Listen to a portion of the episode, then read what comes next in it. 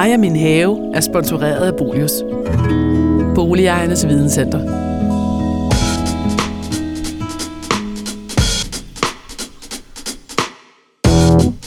Hvad, øh, har du stukket fingrene i jorden, Andreas? Ja, nu har jeg. Nu har du. Det synes jeg er helt skarpt, fordi det er det, vi skal tale om i dag. Det skal handle om jord. Vi skal nørde om jord. Vi skal gøre vores kære lyttere klogere på, hvad jord egentlig er for en størrelse.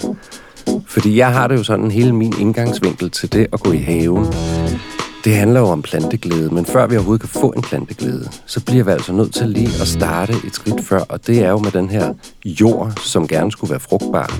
Den skulle helst ikke gerne være sådan en gold, øde ting, hvor vi knaller nogle planter ned, og de ender med at dø.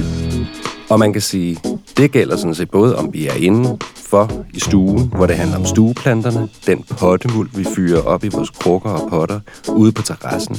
Men det er jo så delen med også ude i bedene, ude i haven, når vi sætter nogle planter derude.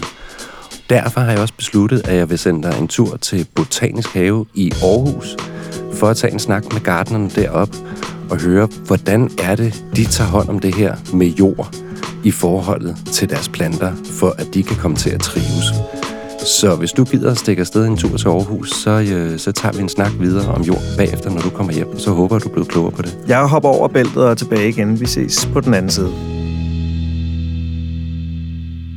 Nu har øh, Jesper sendt, uh, sendt mig afsted her til, uh, til Aarhus, til Botanisk Have og til væksthusene her. Og jeg har fået følgeskab af Bjørn og af Jan, som er øh, gartner her. Bjørn, kan du lige introducere os kort til, hvor, hvor det er, vi står her? Vi står sådan lidt midt imellem to faktisk øh, sådan lidt historiske modpoler på en eller anden måde. Øh, ja, vi står jo ved indgangen til væksthusene her i Botanisk Have her i Aarhus. Og vi står sådan set med det nye trobehus til højre, og det gamle trobehus til venstre. Øh, det her jo lidt roller. Det nye trobehus er jo blevet, ja, som sagt, det nye trobehus, men hvor alle planterne står i, og gjort lidt moderne. Og det gamle glashuset er jo blevet et naturformidlingscenter, hvor vi har café, og publikum de kommer ind og spise og se, og vi har nogle udstillinger. Og vi er jo kommet herover til, fordi vi skal, vi skal lære noget om jord, og hvad der er en en god jord, hvad der, hvad der øh, skaber gode vækstforhold for de planter, man kan plante derhjemme i sin egen have, og hvad der skaber gode øh, vækstforhold for det, som I planter herinde i jeres, øh, i jeres væksthuse. Og det er jo meget forskelligt, fordi I har jo både et, et middelhavshus, øh, et ørkenhus og et, øh, og et tropehus. Ja. Men øh, jeg tænker, skal vi gå, skal vi træde indenfor i Middelhavshuset, og så kan du fortælle mig lidt om, hvordan I, hvad I gør for at optimere jeres vækstforhold. Ja, lad os gøre det. Det gik du lige at pille lidt af. Ja. Jamen, det var, jeg har beskåret en plante, uh, bougainvillen her lidt før i dag, uh, og det kan nogle gange godt lige uh, drysse lidt ned med afklipper, men det hang jo på oliventræet, det var ikke lige planen. Vi har trådt indenfor her i, i varmen. Solen sidder og bærer ned her ind i uh, Middelhavshuset, som vi har trådt indenfor. Prøv en gang at fortælle mig lidt om, hvad, hvad, hvad, vi, uh, hvad vi møder herinde i huset. Vi møder Middelhavshuset. Det skal forstås sådan, at det er Middelhavsklima. Øh, en, en tommelfingerregel til, hvad det så vil sige, det er for eksempel de steder, hvor man kan dyrke vin. Så, så, så der er jo områder i Australien, øh, Sydafrika, og som øh, jeg selv sagt, Middelhavet, det er ligesom steder, hvor Middelhavsklima er identisk, men det kan godt være forskellige steder i verden. Men det hele det samlet inde i, i, hvad kan man sige, den første del af turen her inde i væksthusene. Så, så der er jo lidt varmt lige nu. Det er jo sådan set ved at være sommer herinde. Når I skal ud og plante, altså der er jo også en, en ret rig flora herinde, ikke? Hvordan laver I så de gode forhold, som netop både dækker ja, et middelhavsklima i det, vi kender som Middelhavet, og et middelhavsklima i Australien, eller et middelhavsklima i Nordamerika. Ja, øhm, øh, grund, altså det skal forstås sådan, at middelhavsklima, det kan man dele op med til forskel, for eksempel her hjemme i Danmark, hvor vi har en, et forår, en sommer, og et efterår og en vinter, hvor forårs sommer egentlig er, er vækstperioden herhjemme, og efterår og vinter, og det, der går planterne i dvale jo, og når det bliver vinter, der er jo smidt øh, bladene og så videre. Nede i Middelhavet, eller i Middelhavsklimaet, foregår det ikke helt på den måde, for der er faktisk to vækstsæsoner. Det er sådan set et forår og et efterår. Fordi sommeren, de bliver jo så varme, at, at der går de øh, lidt i dvale, men, men de står og venter på, at betingelserne for væksten, den ligesom bliver ideel igen. Og det gør den hen, når regnen den vender lidt tilbage øh, øh, hen til efteråret. Men vinteren er så kendetegnet med, at den er mild, så der er ting, der vokser videre hen over vinteren nede ved Middelhavet, hvor er det her hjemme i Danmark, der, øh, der er det jo lidt gold, altså, men øh, øh, grundideen, det er jo, at de her planter, de skal have øh, optimale vækstbetingelser, og det er gjort ved at have en, en lidt sandet havejord, egentlig en komp- komposteret sandet havejord, der er blevet specielt blandet, øh, for at vi ligesom kan imødekomme øh, de krav, som de her planter har. Øh, og udfordringen er jo, at alle de planter er jo samlet inde i et relativt lille hus, så de her planter kommer fra forskellige steder i, i verden jo, men vi har samlet det ind i et lille hus, så vi er nødt til at have en, en, en hvad kan man sige, en, en standard blanding, hvis man skal sige det, som planterne står i, men som kan imødekomme et godt dræn og, og ligesom en fælles nævner for alle de her planter. Så når vi endelig vander og gøder og så videre, at, at jorden ikke bliver vandmættet, at den ikke ophober vand i sig. Det skal, helst, det skal kunne give et naturligt dræn relativt hurtigt, så, så hellere at vi kan vande tre gange på en uge, i stedet for kun at vande en, fordi jorden den bliver alt for vandmættet. Og det er jo med til at skabe nogle gode rødforhold, altså men, øh, de optimale betingelser for med ilt og den korrekte mængde vand og alt sådan noget i jorden. Vi har jo øh, hvad kan man, øh, professionelle øh, klimakomputer til at kunne styre øh, vækstfaktorerne, hvordan vi vil have hvert skal være inde i, i, øh, i væksthuset her.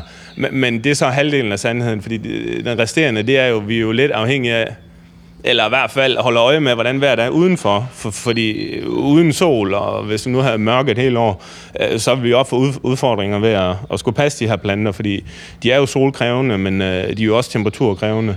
Så vi er nødt til at agere lidt efter, hvordan vejret er udenfor. Lige nu, der får vi jo, øh, altså, der kan man jo træde udenfor, og så er det jo faktisk Middelhavs øh, solskens temperaturer, øh, og det bliver jo så også det gentager sig så herinde i husene, hvor man kan se lige nu, der står vinduerne så for fuld åbning, fordi der er jo selvfølgelig en begrænsning for, hvor meget varme vi vil have ind. Det skal jo ligesom også kunne styres lidt, så, så planterne er i vækst. Øh, det er ikke nødvendigvis en, en hedebølge, vi prøver at genskabe herinde, øh, så der vil være nogle ting, vi, vi ligesom skal kompensere for, for, for at planterne de ligesom er i vækst, på trods af, at det så er så varmt, som det er i dag for eksempel. Og det gør jeg så med en, en computer, siger du. Kan, ja. vi, kan vi prøve at kigge på, på den computer herinde? Ja, det, det kan vi godt.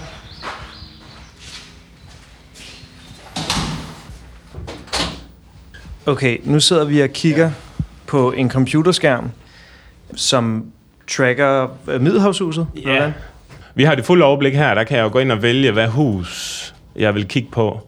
Og jeg kan få alle de indstillinger frem, som jeg skal bruge til at regulere vækstbetingelserne for ind i huset, øh, så de ligesom er optimale. På den her computer har jeg også et overblik over, hvordan, hvordan det er rent øh, faktisk, altså hvordan det er ude i huset lige nu, og hvordan det har været øh, for eksempel den sidste uge. Fordi noget er jo, hvordan jeg vil have den indstillet, og hvordan jeg tænker, at den så gør. Herinde der kan jeg jo se, om det rent faktisk bliver sådan. Også, også at når jeg skal tage højde for noget nyt, for eksempel de her dage, hvor, hvor solen så skinner helt vildt meget, øh, der skal måske lige være ops på, at det ikke bliver varmere, end jeg vil have det. Så herinde der kan jeg gå ind og holde øje med, hvor varmt det har været i år, hvor lang tid, og se, om luftfugtigheden den er faldet, og om jordvarmen er sten for meget, og og hvor kraftig solen den har skinnet hele dagen, så jeg ligesom kan kompensere for, hvis jeg vil rette nogle indstillinger til. Vi sidder og kigger sådan lidt på, en, på et, et diagram, som tæller fra i går aftes, hvor at vi har nogle forskellige, alle mulige forskellige linjer, der måler forskellige ting, og vi har nogle, der laver nogle ret dramatiske dyk. En, den orange linje her, som er faldet her over natten. Er det en temperatur, eller hvad, hvad, hvad er det, vi kigger på der? Ja, den registrerer faktisk sollyset. Vi har jo en, en værkstation ude på huset, der måler øh, sollys, men det måler det i watt per kvadratmeter. Øh, jeg har en indstilling her i, i huset, som gør, at, at jeg kan kompensere for sollys en dag, hvor det er overskyet med for eksempel vækstlys. Så udenfor, øh, lige nu der er der jo fuld på solen, og, og vi er på en knap 500 watt per kvadratmeter, hvis man måler solens energi. En eller anden dag, hvor det er overskyet, og måske kun er 50 watt per kvadratmeter, og, og man stort set ikke får sollys, så kan jeg få computeren til at tænde vækstlyset. Og det gør den selv, hvis jeg indstiller den til for eksempel at stille at skulle tænde ved 100 watt per kvadratmeter. Mm. Så lige så snart sollyset, at, at, at vejrmåleren den registrerer sollyset, det er faldende tilpas, så tænder den automatisk vækstlyset for at kompensere for det. Kan du lige fortælle mig, hvor mange forskellige parametre du skruer på? Jamen, øh, jeg skruer jo på, på vanding, og så skruer jeg på temperatur. Og temperatur, den hedder jo så nok temperatur ventilation, fordi det hænger, afhænger lidt af hinanden. Øh, og så har jeg jo luftfugtighed, jeg kan justere. Og så er der jo en jordvarme, overordnet set gør vi det jo lidt forskelligt i husene i forhold til skygning, fordi her, når vi nu nærmer os midtsommer, og den brænder 17-18 timer af øh, med sollys øh, på husene. Øh, der er nogle af husene, der har godt af lige at blive skygget, og det er de så opleven. Så der kan vi kompensere for, at luftfugtigheden den kan holdes lidt op, og temperaturen den kan holdes lidt mere stabil. Altså der er en 5-6-7 stykker. Og alle de indstillinger, der så er der, der er jo en, en masse underindstillinger til, hvornår de skal overlappe hinanden. Jo. Så det, det breder sig ud ligesom sådan et, et, hvad kan man sige, sådan spindelvæv i forhold til, til indstillinger, som skal kompensere og, og begrænse hinanden, skulle jeg til at sige. Eller ikke begrænse hinanden. Nu snakker du også om, at du også regulerer på jordvarmen. Hvis jordvarmen ikke er rigtig, hvad, hvad sker der så med, med vækstforholdene i jorden? Altså, øh, vækstforholdene i jorden de går i stå. Der er ligesom, ligesom to øh, grundprincipper i, øh, i, hvad kan man sige, i forhold til det jordvarme og hvordan planters vækst er jo. For alle de biologiske processer i en plante, det er styret af temperatur. Øh, for alle de biologiske processer, ligesom vi kender fra vores krop, øh, at, at man har energi til at kunne trække vejret, skulle jeg til at sige, det kommer jo fra solen, når planten laver fotosyntese. Så man, hvis man nu giver masser af sol og vand og gødning og alt det, der skal til, men ikke har temperaturen med, så nytter det ikke noget, fordi planten kan ikke øh, bruge al den energi, den har. Den kan ikke fragte rundt i, i, i kroppen eller i plantekroppen. Så hvis øh, jordbundstemperaturen og nede ved rørene, den er alt, alt, alt for lav, så vil det sætte planten meget i stå. Øhm, og nogle planter kan jo ikke holde til det, hvis de for eksempel er over at være tropiske planter, som, hvor der aldrig kommer frost. Eller nogle middelhavsplanter, de kan jo ikke holde til de grad af minusgrader, vi har her hjemme om vinteren, for eksempel, hvis det nu bliver minus 15 grader i en uge. Det er simpelthen for voldsomt for planten, også for dens rødder. Men det kan jeg jo kompensere for ved at skrue lidt op for jordvarmen. Det er så ikke så aktuelt lige her om sommeren, fordi selve huset er jo en solmagnet, altså en solfanger uden lige, så den varmer jo jorden op. Nogle gange lige til en grad, hvor man tænker, den gad man godt have, den var lidt lavere. Men der kan jeg jo så, jeg kan jo bruge noget over. Jeg kan jo sænke temperaturen en lille smule ved at bruge huset over, eller bruge gangene over, sådan at jorden er lidt fugtig, så den aldrig bliver alt for tør. Mm. Fordi det kræver lidt energi, og så derved der bliver temperaturen sænket, hvis jeg gør det. Men om vinteren, der er, det jo, der er det jo aktuelt. Der vil jeg jo gerne måske holde en jordtemperatur på 10 grader eller sådan noget. 10-12 grader, for også at lige, at planterne kommer ind i en, i en naturlig vækstsæson. Øh, for jeg kunne jo også grunde op på 20 grader, og så har jeg jo sommerlige temperaturer nede i jorden hen over vinteren, men det bliver lidt ugunstigt, fordi jeg er i mangel af lys. Så planter, de vil tro, de skulle vokse, men de laver ikke nok energi via fotosyntese, så de vil blive meget lange, fordi de også ikke, eller hvad det, vil strække sig mod lyset. Så de vil blive lange, og de vil vælte, og de vil knække, og de vil blive usunde, fordi at, at, at, at tingene det passer ikke sammen. Altså, parametrene er for forskellige. De er ikke justeret ordentligt ind, så, så mest om vinteren, altså det hele kommer lidt automatisk med sollyset nu i forhold til temperaturen og, og jord, jordtemperaturen, men, men de biologiske processer bliver styret af temperatur ligesom os mennesker. Det er derfor, vi skal holde os varme. Bevæger vi os stille og roligt ned mod det næste hus, som du også har ansvar for. Det er øh, ørkenhuset. Men mens vi øh, går igennem Middelhavshuset her, så må jeg jo, bliver jeg jo lige nødt til at spørge dig, om du har en, en yndlingsplante herinde. Nej, det, jeg, jeg har faktisk fået det spørgsmål før. Det er jo lidt ligesom at vælge mellem sine børn. Det, det kan man jo ikke rigtigt. Øh, og hvad kan man sige? Der er jo ikke én plante, i min optik, når det, det vi prøver at imitere her, det er jo sådan set, hvad kan man sige, naturlig bede. Vi har ikke øh, husene fyldt med potter, ligesom man måske kender hjemme fra vindueskarmen, du ved, og, og har en stor plantesamling i forhold til, at alle arterne står der. Det er ligesom, hvad kan man sige, rekonstrueret i, i en, en, en svag sammenlignelig natur. Den ene plante er ikke pæn, hvis den står alene. Den, den er ligesom pæn, fordi at hvis man opbygger bedet med nogle planter i bunden, og øh, nogle planter, der ligesom dækker midten, og nogle træer, der dækker toppen, hvis man ligesom kan forestille sig det. Så supplerer de hinanden. Så hver eneste plante danner en helhed, som er det, som du holder af? Ja, lige præcis. Men nu er vi jo så i en, i en, helt, anden, øh, en helt anden klimazone herinde i ørkenhuset. I forhold til det, vi lige har været inde i, hvad karakteriserer så den, den jordbund, som vi har her? Jeg går ud fra, at det er noget med noget mere sand, men øh, fortæl mig alle de gode små detaljer. Ja, jamen det har du faktisk ret i, fordi det er, den er så endnu mere sandet her, øh, og meget drænende, øh, og, og, og, og ved, ved de fleste af, hvad kan man sige, de ørkenplanter, det er jo så kaktusser eller agave og træagtige sukulent, ja, sukulentholdige planter, men øh, fællesnævneren her, det er, at der er ekstremt meget dræn i jorden. Der, den er rigtig meget sanden, og for hver plante, der ligesom bliver øh, plantet her, der er der så skabt yderligere noget dræn med for eksempel noget, noget lega, som man kan bruge til jordforbedring, og, og noget perlite, eller noget vermiculit, alt efter man vil have det. Det godt må være en lille smule fugtigt, på trods af, at det skal være drænende. Det er jo sådan noget, som, ja, som vi gardener kan bruge for at lave en jordforbedring herinde i husene. Vi har sivslanger i jorden, Inde på, på klimacomputeren, der kan jeg sætte en vanding i gang, øh, og det består jo så i, at der er nogle fødeslanger hen ved, øh, hvad kan man sige, langsiderne, øh, med nogle små sivslanger i, øh, hvor der er øh, huller i, hvor vand det så pipler ud i en halv time, hvis jeg nu har sat den til det. Det her, det, det vil man jo slet ikke kunne plante ud herhjemme. Øh, I... Øh, sådan en hurtigt svar, det vil, det vil være nej. Altså, man kan jo have det på sommeren, at man kan have det på terrassen om sommeren, øh, og så kommer der så et lille men, Øh, Øh, hvis, hvis I har, eller nogen har kendskab til, til en bestemt øh, slægt af kaktus, eller en bestemt øh, række kaktus af slægten Opuntia. Det er også den, man kender finkaktus fra, hvis man har været på ferie i udlandet. Jo. På trods af, at kaktus botanisk set og oprindeligt kommer fra Amerika af, så har vi dem jo på, eller de har dem nede på Gran Canaria øh, i stor stil, og man kan jo købe fin kaktusser, som man kan spise jo øh, øh, dernede, øh, ligesom vi kan købe øh, æbler herhjemme jo.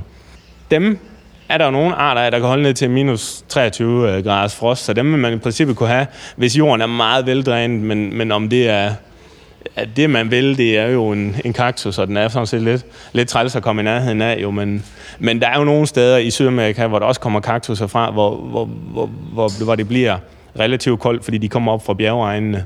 Øh, så der er nogen, der vil kunne kunne modstå kulden. Det næste problem, det er bare, at, at, at den fugtige jord, vi har herhjemme, den vil højst sandsynligt slå dem ihjel, så, så det, kan, det kan se ud, som om kulden har gjort det, men i virkeligheden, så er det for meget vand i jorden, at slå kaktusen ihjel. Så man skal have nogle voldsomme dræn i gang? Ja, det skal man. Og så tænker jeg måske også lige, om det er et, et bed, man... Altså, hvis man er botanisk interesseret, eller godt kan lide planter, så kunne det være meget sjovt. Men øh, altså... Ja, de, de stikker lidt, så man skal i hvert fald lige holde øje med, hvor man plantede dem. Altså, så, så vil man jo bruge al sin tid på det formentlig, ikke? Jo, jeg vil måske lige sige, at det var lidt for optimistisk.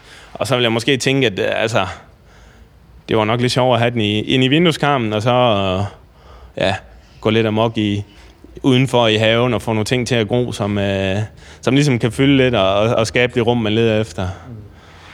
Bjørn, nu er vi kommet videre ind her i tropehuset, hvor du sætter mig over i hænderne på, øh, på Jan. Og øh, Bjørn, hvor mange år har du været her? Altså, jeg har arbejdet her i væksthusene i fire år. Fire gode år. Og der har du ligesom gået her i, uh, i Jans uh, fodspor? Jeg, jeg har jo ikke andet bare suget til mig. Jeg har jo kun lært en brøkdel af, hvad han ved jo. Så, så jeg har jo mange år på banen endnu, i hvert fald i forhold til, til viden omkring husene og stedet her. Men uh, han er en god inspirationskilde. og, uh, og Jan, nu er vi kommet her ind i dit uh, trobhus, og vi, til at starte med kan vi måske bare lige spørge, hvor lang tid det er, du har, har været her i Botanisk Have i Aarhus. 10 gange så lang tid som Bjørn. 41. ja, 41 år. Og nu står vi herinde i det nye truppehus, som jo ikke var der dengang, Nej. da du startede herinde. Nej, det var det ikke. Der var det, det vi kalder for slangen. Det gamle truppehus. Det blev bygget i 1968 øh, og blev øh, færdigbygget, eller indviet 4. maj, tror det 4. eller 5. maj 1970. Og jeg kom her den 1. juni 1977. Og der var det her tropehus her, det var over, hvor der i dag er café og formidlingshus. Så alle planterne derovre fra er flyttet herover. Det blev de så der fra 13-14. Vi blev indvidet i 14. Så. Nu har Bjørn han har vist mig øh, nogle af de andre huse. Vi har været i Middelhavshuset, og vi har været i Ørkenhuset. Og nu er vi herinde i det fugtige øh, klima herinde i tropehuset. Hvis vi tager udgangspunkt i, i jorden, hvordan er den forskellig fra fra de to huse, vi har været i? Jeg tror, forskellen ligger... For det første ligger forskellen selvfølgelig i, at det er meget mere fugtigt. Det er et trobehus, og øh, vi har en fugtighedsprocent her på minimum 70. Vi vil gerne have den højere, men det er svært med de ting, vi har til rådighed. Så skal vi have mange flere dyser og alt muligt andet. Så øh, det kan vi ikke. Og det værste, det er, når vinduerne går op, så øh, forsvinder fugtigheden, og så begynder øh, anlægget, der kører på fuld ublæsning. Øh, det andet det er jo så, at vi har også undervanding herinde, så vi er nødt til at vande hele tiden for at holde det. Og alligevel er vi nødt til at slangevand herinde i kanterne, fordi ellers så tørrer det. Så det er en af forskellen. En anden forskel, det ligger nok i, at vi har en større omsætning herinde i jorden. Det vil sige, at vi er nødt til at tilføre. Hver vinter, der tilfører vi jo øh, organisk materiale i form af champost og øh, hønsegøning og spagnum og hvad vi nu ellers sådan alt muligt, vi kan komme til at, at komme ind. Hvad, hvad vil der ske, hvis, hvis I ikke øh, holdt den ved lige på den måde? Jamen, så vil det komme til at ligne nærmest en hønsegård, og så vil der ikke være noget næring tilbage i jorden. Så, og så derudover, så gøder vi også en gang imellem, fordi hvis vi kigger på regnskoven, så falder der jo en masse blade og dyr og insekter og alt muligt ned, som, som gør, at overfladen på øh, regnskovsjorden, den er næringsfyldt. Og det har vi ikke herinde. Vi har ikke det samme. Altså, vores sommerfugle kan jo ikke øh, have den afføring, som de har ude i naturen og kakalakker og så videre. Så vi er nødt til at tilføre noget gødning en gang imellem for at holde det. Og vi vil også gerne have, at det skal se pænt ud. Ikke? Samtidig med. Så det er nok det, der er forskellen. Og skygningen, den er herinde, der skygger vi ikke, som de gør i de, i de gamle huse. Der har vi øh, en pigmering på... Øh, vi har tre lag plast mod syd, hvor den inderste pigmering kan flytte sig, så at den kan skygge 10% mere, end hvis den gør, hvis det er vinter. Nu har du jo været her i 41 år, Ja. og dengang, der havde jo ikke den her teknologi øh, til rådighed, som jeg har nu. Nu Bjørn han viser viste mig også øh, computeren, hvor han sidder og indstiller på alle de her 7, 8 og faktorer, og alle mulige underfaktorer også. Men hvordan har det ligesom været at, at tage den udvikling? Hvordan, hvordan prøvede jeg at lave de optimale vækstforhold i et analogt tropehus, om man vil? Jamen, det foregik jo også på, øh, med, med, med vandslange. Ikke? Og så fik vi så befugtningsanlægget på et tidspunkt. Det var, hvis vi skal sige det, det er noget af et hakkebræt, for det gav mere vand, end det gav befugtning. Men øh, det var de forhold, vi havde jo. Så vi gik med en vandslange, og vi vandede, vi havde ikke undervand. Så vi vandede jo hver mandag, der brugte vi hele dagen på vand. Ikke? I dag, der kan vi jo gøre det på inden klokken 9, når vi holder frokost, så er vi været med vand og bruge over. Så øh, det sparer vi meget tid med, som vi så kan bruge til alt muligt andet. Vi sætter nyttedyr ud og sådan noget der, som, så vi kan bruge biologisk bekæmpelse. Før i tiden brugte vi også kemikalier til at sprøjte med, ikke? Det gør vi jo ikke mere. Nu er det helt biologisk. Hvordan er den, den overgang kommet, at de ikke på så sprøjt mere? Er det på grund af, at I styrer med, med computeren? Nej, det er det ikke. Det er kommet af, jamen, det er kommet af to årsager. For det første, øh, os selv og publikum, vi tænkte på. Det andet, det var det, der fik os til ligesom at give os selv et spark bag i for at gå over på biologisk. Det var, at øh, der kom en fra Nørre Sundby og spurgte, om vi ville have nogle sommerfugle. Og så skulle vi være biologiske, for så kunne vi ikke sprøjte mere. Og så sagde vi ja, og så gik vi over. Men der havde vi gået og tænkt på det længe, fordi det er jo altså... Pesticider er jo ikke godt for os mennesker. Så vi ville gerne af med det, men der fik vi så lige et moment til at gøre det. Og så kom så det der her øh, bio, øh, Bioplans, øh, Sten Borgård, han kom så og spurgte, om vi ville være med i et projekt. Og så har vi så fået øh, nyttedyr, eller købt nyttedyr af ham siden. Og nu går vi og sætter nyttedyr ud hver 14. dag for at bekæmpe. For vi, vi er jo ikke naturen, så vi har jo ikke de nyttedyr, som der findes ude i regnskoven, som, som tager de skadedyr, der er. Så øh, vi er nødt til at, at hjælpe med at bekæmpe skadedyrene. I, I din tid her, så forestiller jeg mig også selv med hele den her store, kæmpestore flygtning, I er, I er gået igennem, Ja. men at man øh, opbygger et særligt forhold til alle de her planter, der er inde i øh, huset. Men er der nogle af de her planter, hvor at, som du har et, et mere særligt forhold til end andre? Det er klart, der er planter, man forholder sig bedre til end andre, altså mere til.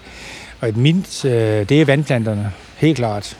Altså Victoria cruciana og Victoria amazonica, de to store og kæmpe åkander, det har altid været mit domæne, og det har været en ære at have dem. Og de har været her siden vi åbnede i 70, og der har ikke været et eneste år, vi ikke har haft dem. I starten, øh, hvor vi ikke havde kunstlys, der så vi dem op hver år. Øh, nu har vi haft dem, den ene Amazonican har vi vel haft i omkring 10 år, og den anden øh, Crucianaen har vi haft en 5-6 år.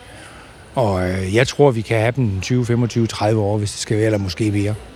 Og Det er nok min yndlingsplante, men der er også øh, vandhyresinten, der står og blomster derhen lige nu, øh, hvor der er nu for tiden er omkring 20 øh, blomster.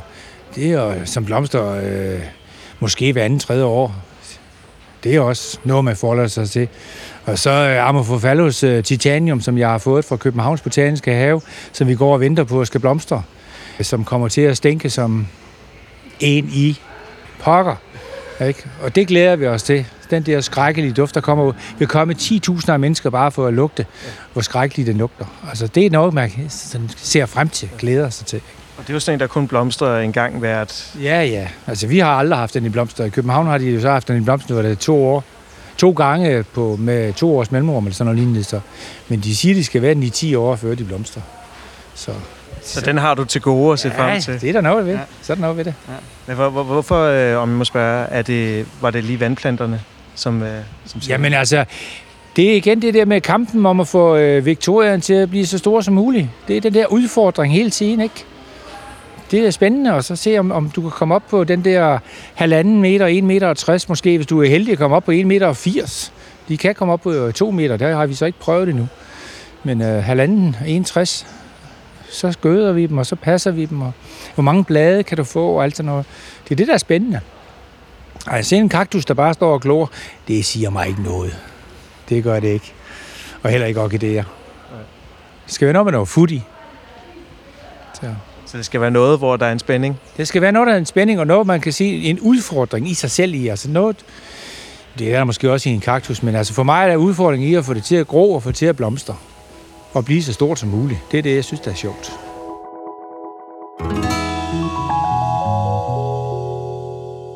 Nå, Andreas, velkommen tilbage. Hvordan var det så i den botaniske have i Aarhus? Utrolig varmt. Og det er jo det, der er, når man trænger indenfor under det her glas. Nu i den her tilfælde er det jo sådan en stor boble, du har været en tur igennem.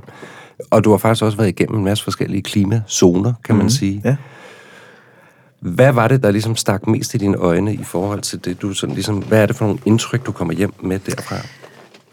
Altså, i forhold til, jeg har jo været i botaniske haver mm. før, og, øh, og synes, det er interessant at kigge på alle mulige planter fra forskellige øh, egne, forskellige klimazoner.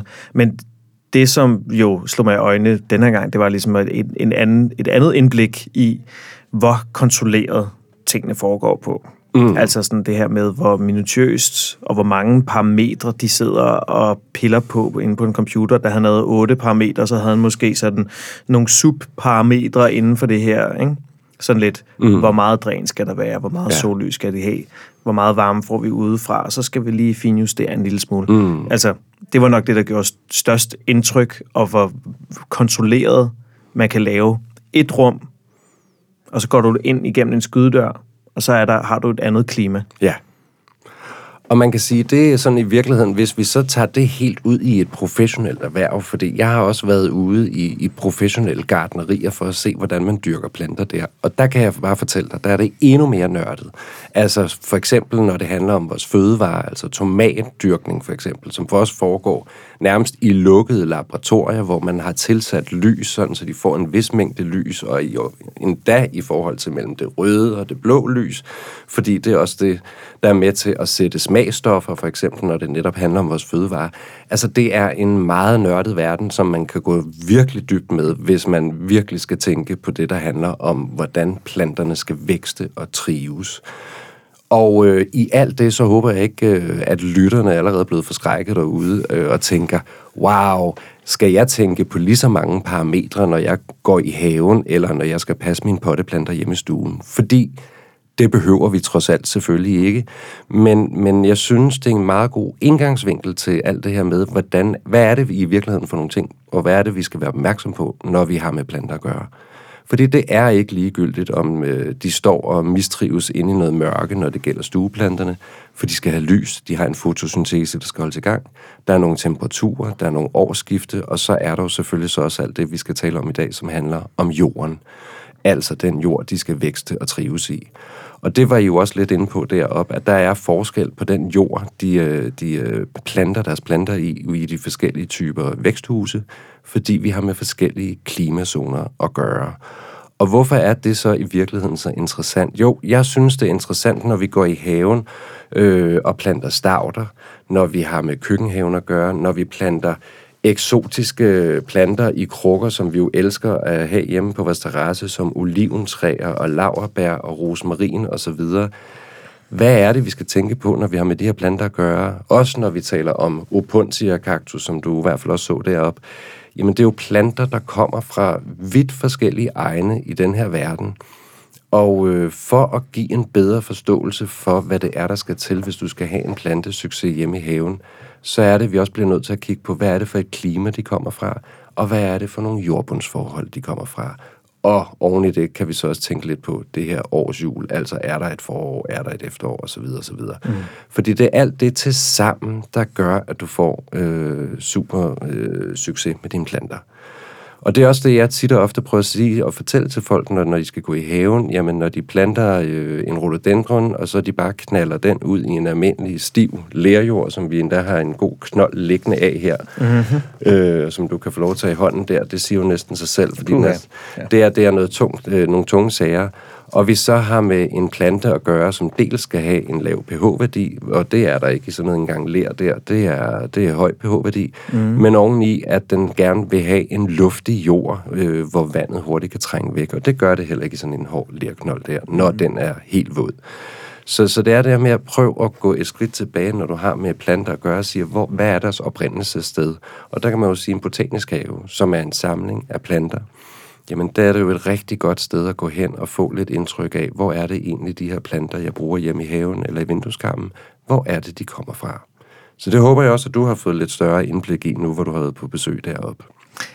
Det må sige, ja, altså jeg har på fornemmelsen, at den her øh, kaktus, som du også har taget med, mm. den ikke stammer fra vores egen egne. Men det vidste jeg nok godt i forvejen, trods alt. Det er jo det. De kommer jo fra USA, og som vi også hørte, de også vokser øh, på nogle af Middelhavsøerne, øh, hvor de også er blevet slæbt til og trives rigtig godt, fordi det er, på, det er jo der, hvor vi kan tage, hvis vi tager hele vores klode og inddeler i de her klimazoner, så er der jo selvfølgelig et overlap imellem, om du er i Kalifornien øh, og det sydlige USA, til når du er i Middelhavslandene og andre steder på den her klode. Det er sådan de samme klimazoner. Så kan det godt være, at det er nogle forskellige planter, men de trives i virkeligheden mm. under de samme klimazoner. Det er også derfor, at de for eksempel derinde taler om, at vi har en middelhavszone, ja. hvor vi har alle de her planter. Mm. Så hvis man også gerne vil være lidt klogere på netop de her eksotiske planter, som vi jo netop elsker at have på terrassen, som citrusplanter og oliven og laverbær og måske endda upuntia kaktus, jamen så synes jeg måske, man skulle øh, tage på besøg i en botanisk mm. have en lørdag eftermiddag og gå og kigge lidt på skiltene, fordi det er også der,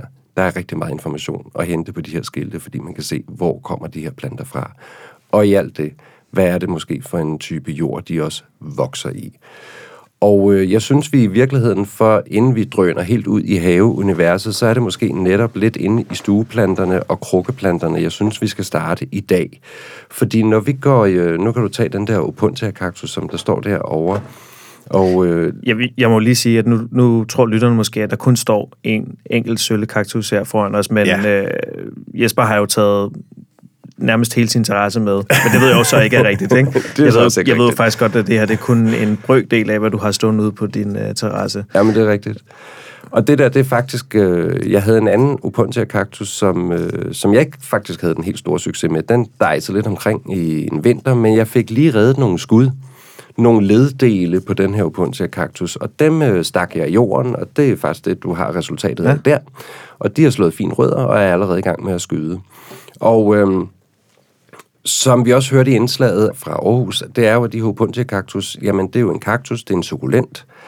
Det er nogle typer planter, som vokser under meget varme himmelstrøg, og endda også for nogens vedkommende med meget store temperaturudskiftninger. Og lige for Opuntia, jamen lige den her, du sidder med der, den kan nemlig godt tåle noget frost om vinteren, så længe den jo står i en meget veldrænet jord. Mm. Fordi det er jo ikke, fordi kaktus ikke skal have vand. De skal have rigtig meget vand, specielt i deres vækstsæson.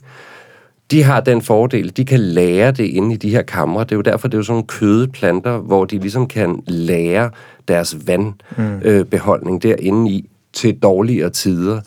Men de vokser jo i sådan en noget sandet, meget veldrænet jord, der hvor de kommer fra. Og det betyder jo også, at når vi køber sådan en i et supermarked øh, en fredag eftermiddag og tænker, nu skal jeg have sådan en hjemme i vindueskampen, og den, måske stod den i en lidt lille potte, da man købte den, og så tænker man, den skal have en større potte, så nu tager jeg noget pottemuld, som i virkeligheden er ofte meget spagnum-baseret, mm. og spagnum er jo det her materiale, som kommer fra højmoser, og som vi bruger rigtig meget til, når vi laver pottemuld. Det holder rigtig meget på vandet. Men det ønsker sådan en kaktus jo ikke. Den Nej. vil gerne have vand, men vandet skal hurtigt kunne trænge væk. Mm. Men så dur det ikke, vi bruger sådan en gang pottemuld.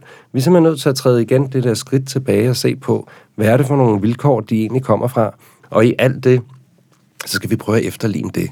Og det er derfor, at hvis du har kaktusser hjemme i din stue og skal lave en jordblanding, som de godt kan lide, og det gælder jo hele skalaen stort set af det, der hedder sukulenter, altså også indbefattet kaktusser, jorden skal være veldrænet, så det, jeg vil sige, man skulle gøre i den sammenhæng, det er at lave en jordbundstype, hvor du måske tager lidt pottemuld, 25 procent, så blander du også noget sand i, og så øh, eventuelt, som du også kan se der, der er også blandet noget ligger i jorden. er det de her, der ligger oppe på toppen? Det er de, de her, her små kugler, ja. som jo er et lergranulat, som er blevet brændt. Øh, man kan også bruge andre typer granulater her. Der er det moler, øh, som er blevet brændt.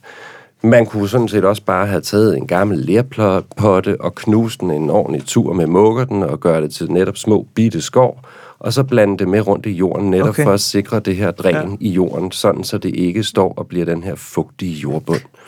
Så de her, de ligger altså hele vejen ned igennem jorden? De, dem blander du simpelthen med i, og, og nede i bunden, når vi generelt taler om krukker og potter og så videre, der er det altid en god idé at lige lægge et lille lag af netop sådan en skov eller sten mm. eller andet rand mm. nede i bunden, for det sikrer igen, at vandet kan løbe bort mm. relativt nemt. Ja. For der er ingen planter, eller ikke nogen af det, som ikke tæller sukulenter. Almindelige stueplanter, de elsker heller ikke at ende med at stå i en underskål, hvor vandet bare står og søber ned i bunden. Så rødner rødderne ganske enkelt. Med mindre det var en sumplante, som godt kan lide at stå fugtigt med mm. fødderne. Mm. Så det her det er, sådan, det er en ekstreme fortælling om, at når vi har med en plantegruppe at gøre, at man lige skal have sat sig lidt ind i, hvor kommer de fra? Hvad mm. er det for nogle jordbundsforhold, de har med at gøre? og det er så det, vi skal prøve at efterligne. Og det gælder jo også når med de andre stueplanter. Nu kan man sige, at alle de fleste andre stueplanter, de kan godt bare klare at få sådan en gang almindelig pottemuld, fordi den er allerede udviklet til det formål, kan man sige. Men ofte er der ikke noget granulat i. Og øh, når vi putter sådan en gang spagnum øh, baseret pottemuld i en potte, jamen det er jo organisk materiale, så dels så vil det langsomt stå og blive omsat, dermed også falde sammen, og det vil sige, at der bliver mindre og mindre luft på inde i den her jordmasse, vi har i potten. Mm. Så derfor er det altid en god idé at måske blande netop lige sådan 20 procent af sådan noget knust materiale, enten lega eller anden lerkugler mm. får, mm. i sin jord. Fordi så sikrer du simpelthen, at der er de her små luftporer, der ja. skal være ned igennem jorden, som gør, at rødderne kan ånde. Så det gælder faktisk alt, hvad du har i stueplanter. Hvis vi så skal lige hoppe en tur ud på terrassen, hvor vi jo netop så har de her øh, eksotiske planter, som vi kender fra Middelhavsområdet, som oliven, som citrus, som laverbær, der skal vi jo så også lige tænke lidt på, hvad er det for noget jord, de kommer fra. Det er ofte netop også fra sådan nogle egne, hvor, hvor jorden er relativt porøs, altså hvor jorden kan løbe hurtigt bort. Mm. Så det igen, så handler det om, at man måske tager noget af sin almindelige havejord, blander lidt potte, krukkemuld imellem, får blandet noget knusmateriale i os der, sådan så vi sikrer det her gode dræn. Og så er du sådan set også ved at være kørende der. Men igen, lad være med at bruge en ren pottemuld. Du skal have noget jord, der minder lidt om deres oprindeligste sted. Så får du i hvert fald lidt tættere på at få en plantesucces. Mm. I alt det, så ved vi også godt, at der er meget, der kan gå galt på en vej igen. fordi hvis du glemmer at vande og gøde og alt det der, så er der en masse andre parametre, som ligesom begynder at fejle der, ikke? og så har vi ikke nogen succes. Og der kan I lytte til alle vores andre podcasts. Jo. Nemlig. Så det tager vi i hvert fald også op på et tidspunkt, tænker jeg. Hvis vi så skal hoppe, fordi der er et sted i haven, hvor jeg tænker, det er, det er nok et af de steder, øh, og i hvert fald nu om dagen, som, hvor det er allervigtigst, at vi får talt om, hvad er det, der skal til for at have en fornuftig jord. Jamen det er faktisk over i nyttehaven, mm. altså køkkenhaven. Ja. Og øh, det er også derfor, jeg som symbol på det, at jeg har taget en af mine små jordbærplanter med. Fordi det er jo planter, hvor vi gerne skulle kunne høste noget derfra. Og når vi har med sådan en øh, køkkenhave at gøre, så, er, så skal den jo være rig på næring. Mm. Og vi kan gøde os til mange ting, men, men skal den jord ligesom holdes sund og, og gunstig i forhold til alle de her nytteplanter, som virkelig forbruger, og man skal huske på, når, vi, når de forbruger noget i forhold til at udvikle en kartoffel, en gulerod, eller et kålhoved, eller noget andet, så er alle de næringsstoffer, de er ligesom ophobet derinde i, og så høster vi dem, og dem fjerner vi så fra jorden af. Ligesom landmanden fjerner noget fra sin marker, så er det vi også, vi skal have, ligesom for at udligne hele det regnskab, så skal vi have lagt noget tilbage igen. Og hvis vi så går ud og kigger på den havejord og siger, hvad er det for en havejord, du har til at starte med?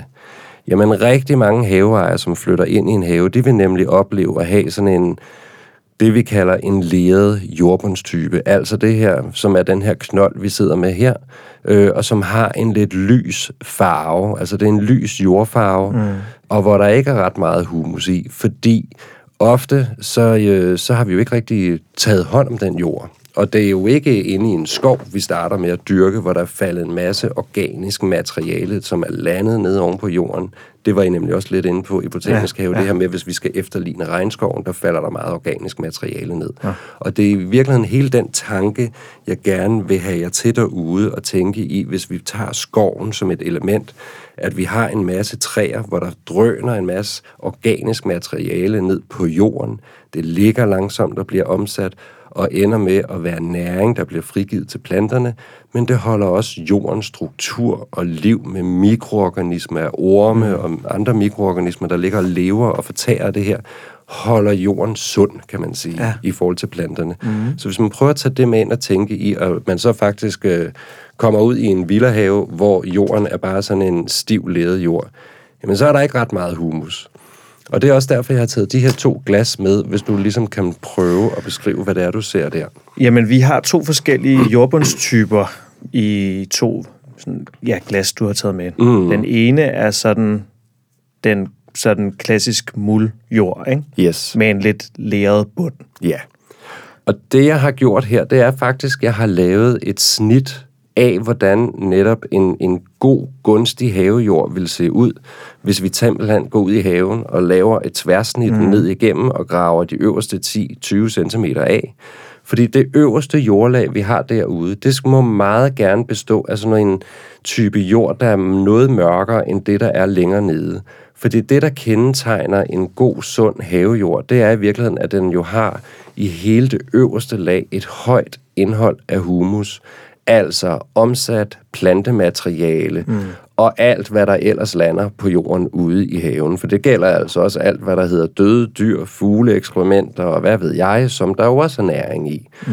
Og hvis vi lige skal tage, hvad er så organisk materiale? Jamen, organisk materiale er jo netop de her døde plantedele og dyr og så andet, der lander på jorden og langsomt bliver omsat. Og inden det bliver omsat, så kalder vi det førne. Altså det her grove materiale, som du har her, som jo kan være visne blade, grenstumper, kviste, og i, sågar I netop også døde dyr og andet øh, ekskrementer, der lander på jorden derude, inden det overhovedet bliver nedbrudt af alle de her mikroorganismer, som jo går i gang med at fortære det, når det lander på jorden. Jamen, der kalder vi det førne. Og i det øjeblik, det langsomt begynder at blive omsat til det, som når vi går ind og leger med det, kompost, men altså øh, organisk materiale, der er nedbrudt, jamen så er det, det får den her dejlige mørke farve. Og mm. det her, det er kompost over fra min nabos kompostbunke, og som jo har netop den her meget dybe mørke farve. Og når det er omsat, jamen så er det så dejligt rigt på næring. Og det er det, vi ligesom gerne skulle opnå ude i vores havejord. Så når du kigger på sådan et snit her, jamen mange havejord, der vil du ikke opleve, at den har hele den her mørke zone liggende på de her par centimeter oven på jorden. Mm. Det vil du ikke opleve, no. fordi der er de færreste haveejere går faktisk ud og hvert år lægger noget kompost ud på jorden. De færreste haveejere har også øh, 28 træer stående i deres have, der, og buske og alt muligt andet, hvor der bare drøner ned med blade på. Og i forvejen har vi været, i hvert fald været nogle generationer, der har været gode til at rydde rigtig meget op i vores haver, så alt, hvad der hed haveaffald af den type, det fjernede vi simpelthen fra haven, mm. i stedet for at lade det indgå som en del af den cyklus, der gerne skulle være i haven. Den kompostjord, du har her fra din mm. nabo, hvad, altså, hvad, er det, hvad stammer den fra? Den stammer dels fra det, han jo selvfølgelig netop høster i sin egen køkkenhave. Det vil sige alt det bladaffald mm. fra kartoffeltoppe til gulerodstoppe. Mm. Visne blade, han river sammen om efteråret til små, mindre kviste osv. Det smider han op i sin kompostbeholder, og det vil langsomt stå og blive nedbrudt. Og så når det er, når den her fase af, at det er ved at være godt nedbrudt, jamen så er det, du kan tage og lægge det ud på jorden. Og det er det, jeg meget gerne vil, vil have alle jer lytter til derude, det er faktisk at øh, begynde at bruge og tage det her kompost til jer som havens guld, kan mm. man sige. Er det også køkkenaffald? Det er også køkkenaffald, fordi det må du også gerne bruge i en kompost. Altså, vi skal ikke bruge madvarerne. Altså, er det en øh, stegfrikadelle og nogle andre typer kødrester, så skal vi ikke smide det ud i vores kompostbunke, fordi så ender vi over i rotteplanen, og vi skal ikke have flere rotter, end vi allerede har ude i vores øh, haver og, og omkringliggende natur osv., fordi de bliver altså en meget stor plage. Meget nemt. Men alt det, der ellers hedder organisk materiale, vi har fra køkkenet af, når vi har skrællet kartofler, eller nogle gulerodstop, eller løgskralder og alt muligt andet, det må vi gerne drøne ud på en kompostbunke, og altså faktisk også det, der hedder kaffegrums. Det må også godt ryge med den vej. Og man kan sige, og det er jo det, vi kalder det våde restaffald, vi har fra køkkenet. Og det er i virkeligheden meget mere næringsholdigt, end bare nogle visne blade er. Det indeholder simpelthen flere næringsstoffer, end, end de visne blade ude i haven og lidt kviste. Så det er faktisk rigtig godt at tage med i, fordi det hæver næringsindholdet i den færdige kompost. Og i alt det, hvis man synes, jamen det er lidt af et arbejde at stå og lave den her kompost selv, jamen så øh, overvej, om du bare fortsætter med at drøne det i nogle, i nogle sække og tager det med på genbrugsstationen, men så tag noget kompost med gratis retur der, når du er en tur på genbrugsstationen søndag eftermiddag, fordi der kan vi altså hente gratis kompost. Og det er jo der, hvor de indsamler alt det haveaffald, vi overhovedet har som haveejere. Mm. Det høvler de ind i nogle meget store kompostbeholdere. Så man skal ja. altså heller ikke være bekymret for, at der kan sidde nogle svampesygdomme eller andet tilbage, eller rester af frøukrudt, fordi det bliver simpelthen øh, komposteret under så høj varme, fordi det udvikler varme, når, når organisk materiale nedbrydes. Mm. Det udvikler varme, og de store kompostbeholdere, de når op på temperaturer der er omkring 70 grader, og der bliver altså svampesygdomme og frøukrudt, det bliver altså simpelthen brændt af ved så høje temperaturer. Ja. Så man kan sagtens tage det med hjem til sin have, man skal bare huske, det er meget næringsrigt. Så ja. i forhold til, hvis du har din egen kompostbunke, laver din egen kompost, der vil jeg sige, der kan du sagtens øh, ude omkring dine stavter, omkring dine hækplanter, mm. omkring dine træer og buske og hvad du ellers har i haven, der kan du sagtens lægge sådan en 5-6 cm hvert forår. Fordi vi kan også lige så godt lægge det ud på den tid af året, hvor, der, øh, hvor planterne har mest gavn af de næringsstoffer, der er i. Og man lægger det simpelthen bare oven på din jord. Man skal ikke nødvendigvis gå med en grev og løsne og lette og blande det med rundt i det øvre jordlag.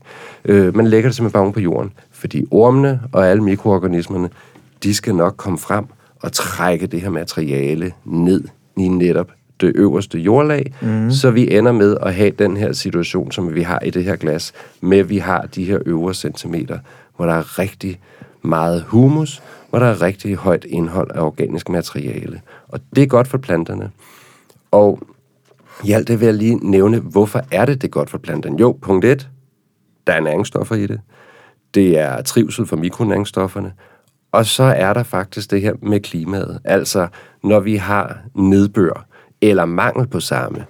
En jord, som ikke har et højt indhold af humus, og det er altså uanset om du har en sandet havejord eller en leret havejord, jamen der er den lerede havejord, den vil bare holde på vandet og gøre, at den bliver meget tung og våd.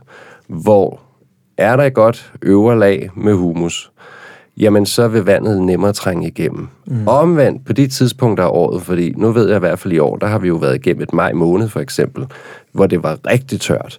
Øh, og det betyder jo, at jorden tørrer op, og sådan en leret jord her, den ender simpelthen med at sprække. Man vil kunne gå ud i sin have og se, at der er dybe sprækker og fuger ned, fordi jorden tørrer op. Der hjælper humusen modsat til at holde på fugten og holde på vandet. Så man kan sige, at den er jo generelt sådan en god buffer i begge situationer i forhold til, når der kommer meget nedbør, men også modsat, når, når jorden begynder at tørre op. Så uanset hvad, så er det en rigtig god måde at holde din havejord sund på. Mm. Og hvis, ja, nu Ja. peger du lidt over på den anden Ja, det situation, gør vi jeg, har fordi her. nu har vi jo så en anden type jordbund. Det som, har vi. Som det, man også kan støde på i, øh, I danske Danmark. haver, eller i hvert fald rigtig mange steder, hvor det handler om fritidshuset eller Ja. sommerhuset. Ja.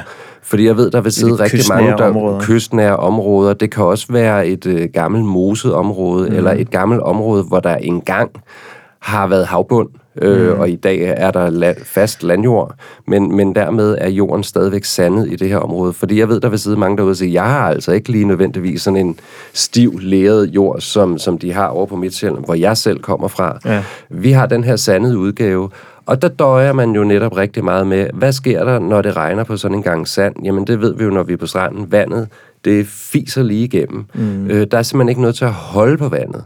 Og det gør jo modsat, når du står i en havesituation, at det jo i virkeligheden kan være rigtig svært at øh, få en masse planter til at trives, fordi jorden simpelthen bliver for hurtigt tør. Og oven i det, der er altså heller ikke så forfærdelig meget næring i sådan en sandet porøs jord, fordi næringsstofferne, de løber lige igennem. Mm. Så det skal man også huske, når man gøder på en meget sandet jord. Bring hellere kun lidt ud af gangen på årssæsonen, frem for at drøne en hel masse ud på én gang, fordi når det regner, og regner rigtig meget, specielt jo de her vintre, vi jo kender til i Danmark nu, eller også bare de kraftige regnskyld, vi kan mm. have om sommeren, mm. jamen næringsstofferne vil løbe hurtigt igennem, og dermed nærmest forbi planterne. Ja. Og hvordan kan vi så igen komme omkring det? Kompost.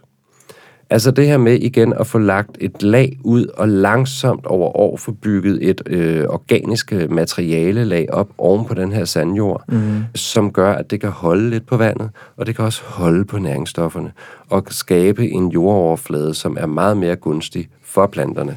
Vi kan jo ikke skabe det hele vejen ned igennem, fordi så skulle vi grave meget dybt og alt muligt andet. Det er heller ikke det, der er nødvendigt, fordi det her, det er i virkeligheden, jo i virkeligheden også meget symbolet på, hvordan du vil, øh, hvis vi tog ud i, i regnskoven og, og lavede et tværsnit ned igennem, Så har vi den der sure så har vi, så har vi øh, sådan, vi har i hvert fald et meget tykt øh, lag af noget organisk materiale, men som hvis vi ikke tilfører noget hele tiden, så vil det jo langsomt blive et op og forsvinde. Og så ender vi med øh, et stykke jordlag, som er helt goldt. Ja. Og det er jo også det, vi kender fra, de, hvis jeg, jeg kan i hvert fald huske tilbage, det var noget, man talte rigtig meget om i, i 80'erne, da jeg var yngre, og hvor vi talte om, at vi fældede regnskoven, fordi nu skulle det blive til agerland. Og øh, det her agerland, ja, det var gunstigt de første par år efter, fordi der var der humuslaget tilbage. Mm. Men lige så snart det var brugt op, så endte det med at være sådan en ørkenløs, gold jord, som du ikke kunne dyrke noget på, og som bare eroderer væk, når det regner. Så, så det er det her med, at det her tykke humuslag, det holder altså på fugten, og det er rigtig godt, når vi har de sandede jorder. Så det bedste i begge lejre, kan vi jo sige, det kunne være en stor gavn for din haveglæde, hvis du hvert år gjorde det til vane, at du lagde et lag kompost ud på din havejord. Fordi så holder du den sund, og du holder strukturen i orden, og du sikrer, at du får en god balance, og altså også en buffer i både i forhold til tørke, men også i forhold til regnskyld. Og den ene vej at gå, jamen det er som sagt øh, at, at bruge kompost i haven.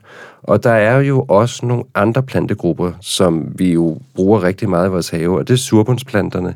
Fordi det var der, hvor jeg sagde, der er altså lidt arbejderbej, når vi taler om kompost, fordi kompost er ikke bare kompost. Almindelig kompost, når det nedbrydes, så bliver det basisk. Og hvis du skal lave et surbundsbed, så dur det ikke, du bruger en basisk kompost. Og der vil jeg sige, hvis du skal lave, det var i hvert fald også det, jeg lærte i England, da jeg var ansat der. Vi havde nærmest 3-4 forskellige typer kompost, alt efter hvilke områder øh, vi var i i de her parker. Og det, det kan lyde meget nørdet, at man ender op med at have nærmest 3-4 forskellige typer kompostprodukter, alt efter hvilke typer planter du er med at gøre. Men vi havde en type kompost, som vi brugte i krukker og krukkeplanter. Vi havde en type kompost, vi brugte til stavt og roser.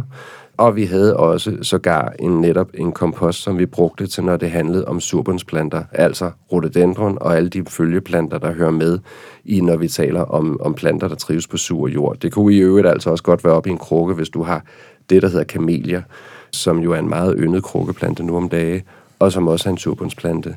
Hvordan kan vi lægge noget ud på jorden der? Fordi dels så vil jeg jo faktisk godt opfordre til, at vi prøver at få nedsat forbrugen af det her spagnum. Fordi spagnum jo altså er udvundet af højmoser og er jo mere end 100 år om at etablere sig. Og når vi så fjerner det, jamen så har vi mistet ligesom den højmose, og det tager mange år at reetablere den. Så det er jo ligesom, når vi fjerner råstoffer, kan man sige. Det, det er et stort problem, når vi bruger så store mængder af det. Og der kan man sige, en vej at gå, og det kunne man måske, måske også opfordre til ude i en branche, og sige, kunne vi begynde at få udviklet nogle flere alternative produkter, så når vi gerne vil have surbundsplanter i haven, mm. og ikke har de sure forhold i forvejen. Jamen nåle, alt i grænnåle. Nu er det øh, faktisk øh, resterne af mit gamle juletræ her, en nobelisgræn, øh, som er ved at være noget rød mm. øh, i det, fordi den er jo ved at visne. Men det kunne også bare være almindelig græn. Det kan være tuja, afklip fra sin ja. hæk. Alt, hvad der har med nåletræ at gøre. Det kan du kværne op, klippe op i små stumper. Det gør jeg selv. Men og hvis man kan få fat i sådan noget materiale her, som, som nåle, og så øh, simpelthen, fordi hvis man ikke har så meget, så kan man simpelthen bare lavpraktisk som her, tage sin rosensaks, og så øh, klippe det i bitte små småstumper, øh, og så lægge ud på sit rhododendronbed. Men kan man få fat i meget materiale, et lille tip kunne måske være at drøne forbi den lokale kirkegård og, øh, om foråret op til påske, fordi der piller de en masse græn af gravstederne, og måske man kunne få lov til at få en, en trailerlæs fuld med hjem af det derfra, for det bliver alligevel smidt ud. Jamen, så kunne man køre det igennem kompostkværn, og det kan man så lægge ud oven på sin bede. Og det, der er nemlig fidusen med grænnåle, det er, når det komposteres, så får det en lav surhedsgrad. Så modsat øh, komposten, der blev basisk, så bliver nåle, når det komposteres, det bliver surt. Så det kan vi bruge på alle vores surbundsbede eller til vores surbundsplanter. Så det er sådan et godt alternativ måde at lave noget kompost til surbundsbedene på. Så ud med den spagnum. Så ud med den spagnum. Og frem med det gamle juletræ. Nemlig. Blev du lidt klogere på jord? Det gjorde jeg i hvert fald. Er der noget, du synes, du tænker, hvad er det, jeg lige gør i forhold til den her plante? Mm, det tror jeg ikke. Jeg synes, det er virkelig det her med, med grænet der. Ja. På, øh, på hvad hedder det, surbundsjorden. Det synes jeg var et godt sagt. Den her kendte jeg ikke før. Nej, den kendte du nemlig ikke før. Hvis jeg skal have et mål med sådan en type program her, hvor vi sidder og taler om jord, så er det i hvert fald det her med, jeg kender i hvert fald rigtig mange hæver mm. derude, som aldrig nogensinde faktisk har gået ud og stukket en, øh, en spade i jorden. Egentlig bare taget sådan et helt lavpraktisk tjek på, hvad jordbundstype har du. Og det er jo det, du i virkeligheden kan gøre her mm. i en weekend, når du måske har hørt den her udsendelse, tænkt, nu må jeg lige ud og tage et tjek på, ja. hvad er det for en type havejord, jeg egentlig har. Ja. Og det kan man altså gøre relativt nemt. Gå ud og tage en lille gravske, grave noget jord op.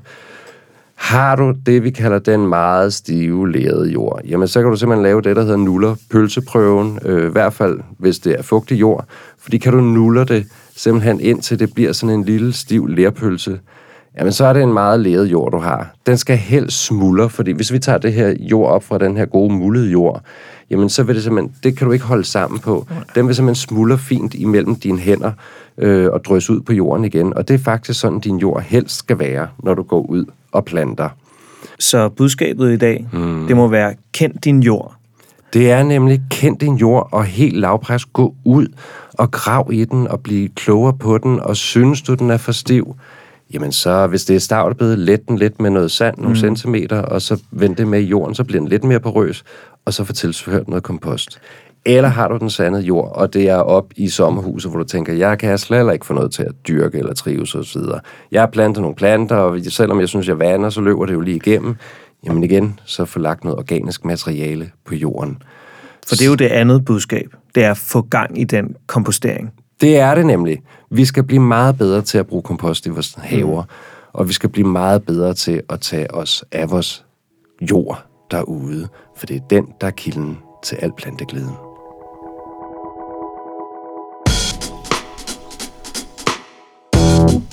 Nå, men så tænker jeg da også, at vi fik øh, stukket nogle fingre i jorden og blev klogere på det. Det gør vi i hvert fald. Ja, og øh, næste gang, der går vi ud og tager pulsen på, på frugterne. Og vi skal ikke kun plukke de lavest hængende, vi skal simpelthen gå ud og høste med en bred hånd. Så jeg vil sende dig en tur ud i en kirsebærplantage et sted i Danmark, og se, hvordan de dyrker kirsebær. Vi kunne i virkeligheden lige så godt have valgt en frugtavler, hvor det handlede om æbler, eller andre typer frugter, jordbær sågar. Men nu har vi faktisk valgt at gå lidt skævt til værks på det hele, fordi vi har ikke så mange kirsebæravler herhjemme, og øh, slet ikke nogen, der også producerer vin af det. Så derfor så synes jeg, du skal en tur ud i, i Kirsebærlunden og se, øh, hvordan man gør det der. Og bagefter, så synes jeg, vi skal nørde lidt med, hvad kan du egentlig plante hjemme i din egen have af frugtbuske. Fordi det at have frugtbuske eller frugter i sin have, det synes jeg simpelthen er noget af det mest vidunderlige, at man lige kan gå ud en lørdag eftermiddag og plukke et reps eller stikkelsbær eller man, når vi når september, kan gå ud og plukke sine egne æbler og pærer osv. Og, så videre. og det er i hvert fald også noget, jeg ved, at netop børnefamilier holder rigtig meget af, fordi børn elsker frugt. Jeg synes, vi tager temperaturen på frugterne i næste episode af mig og min have.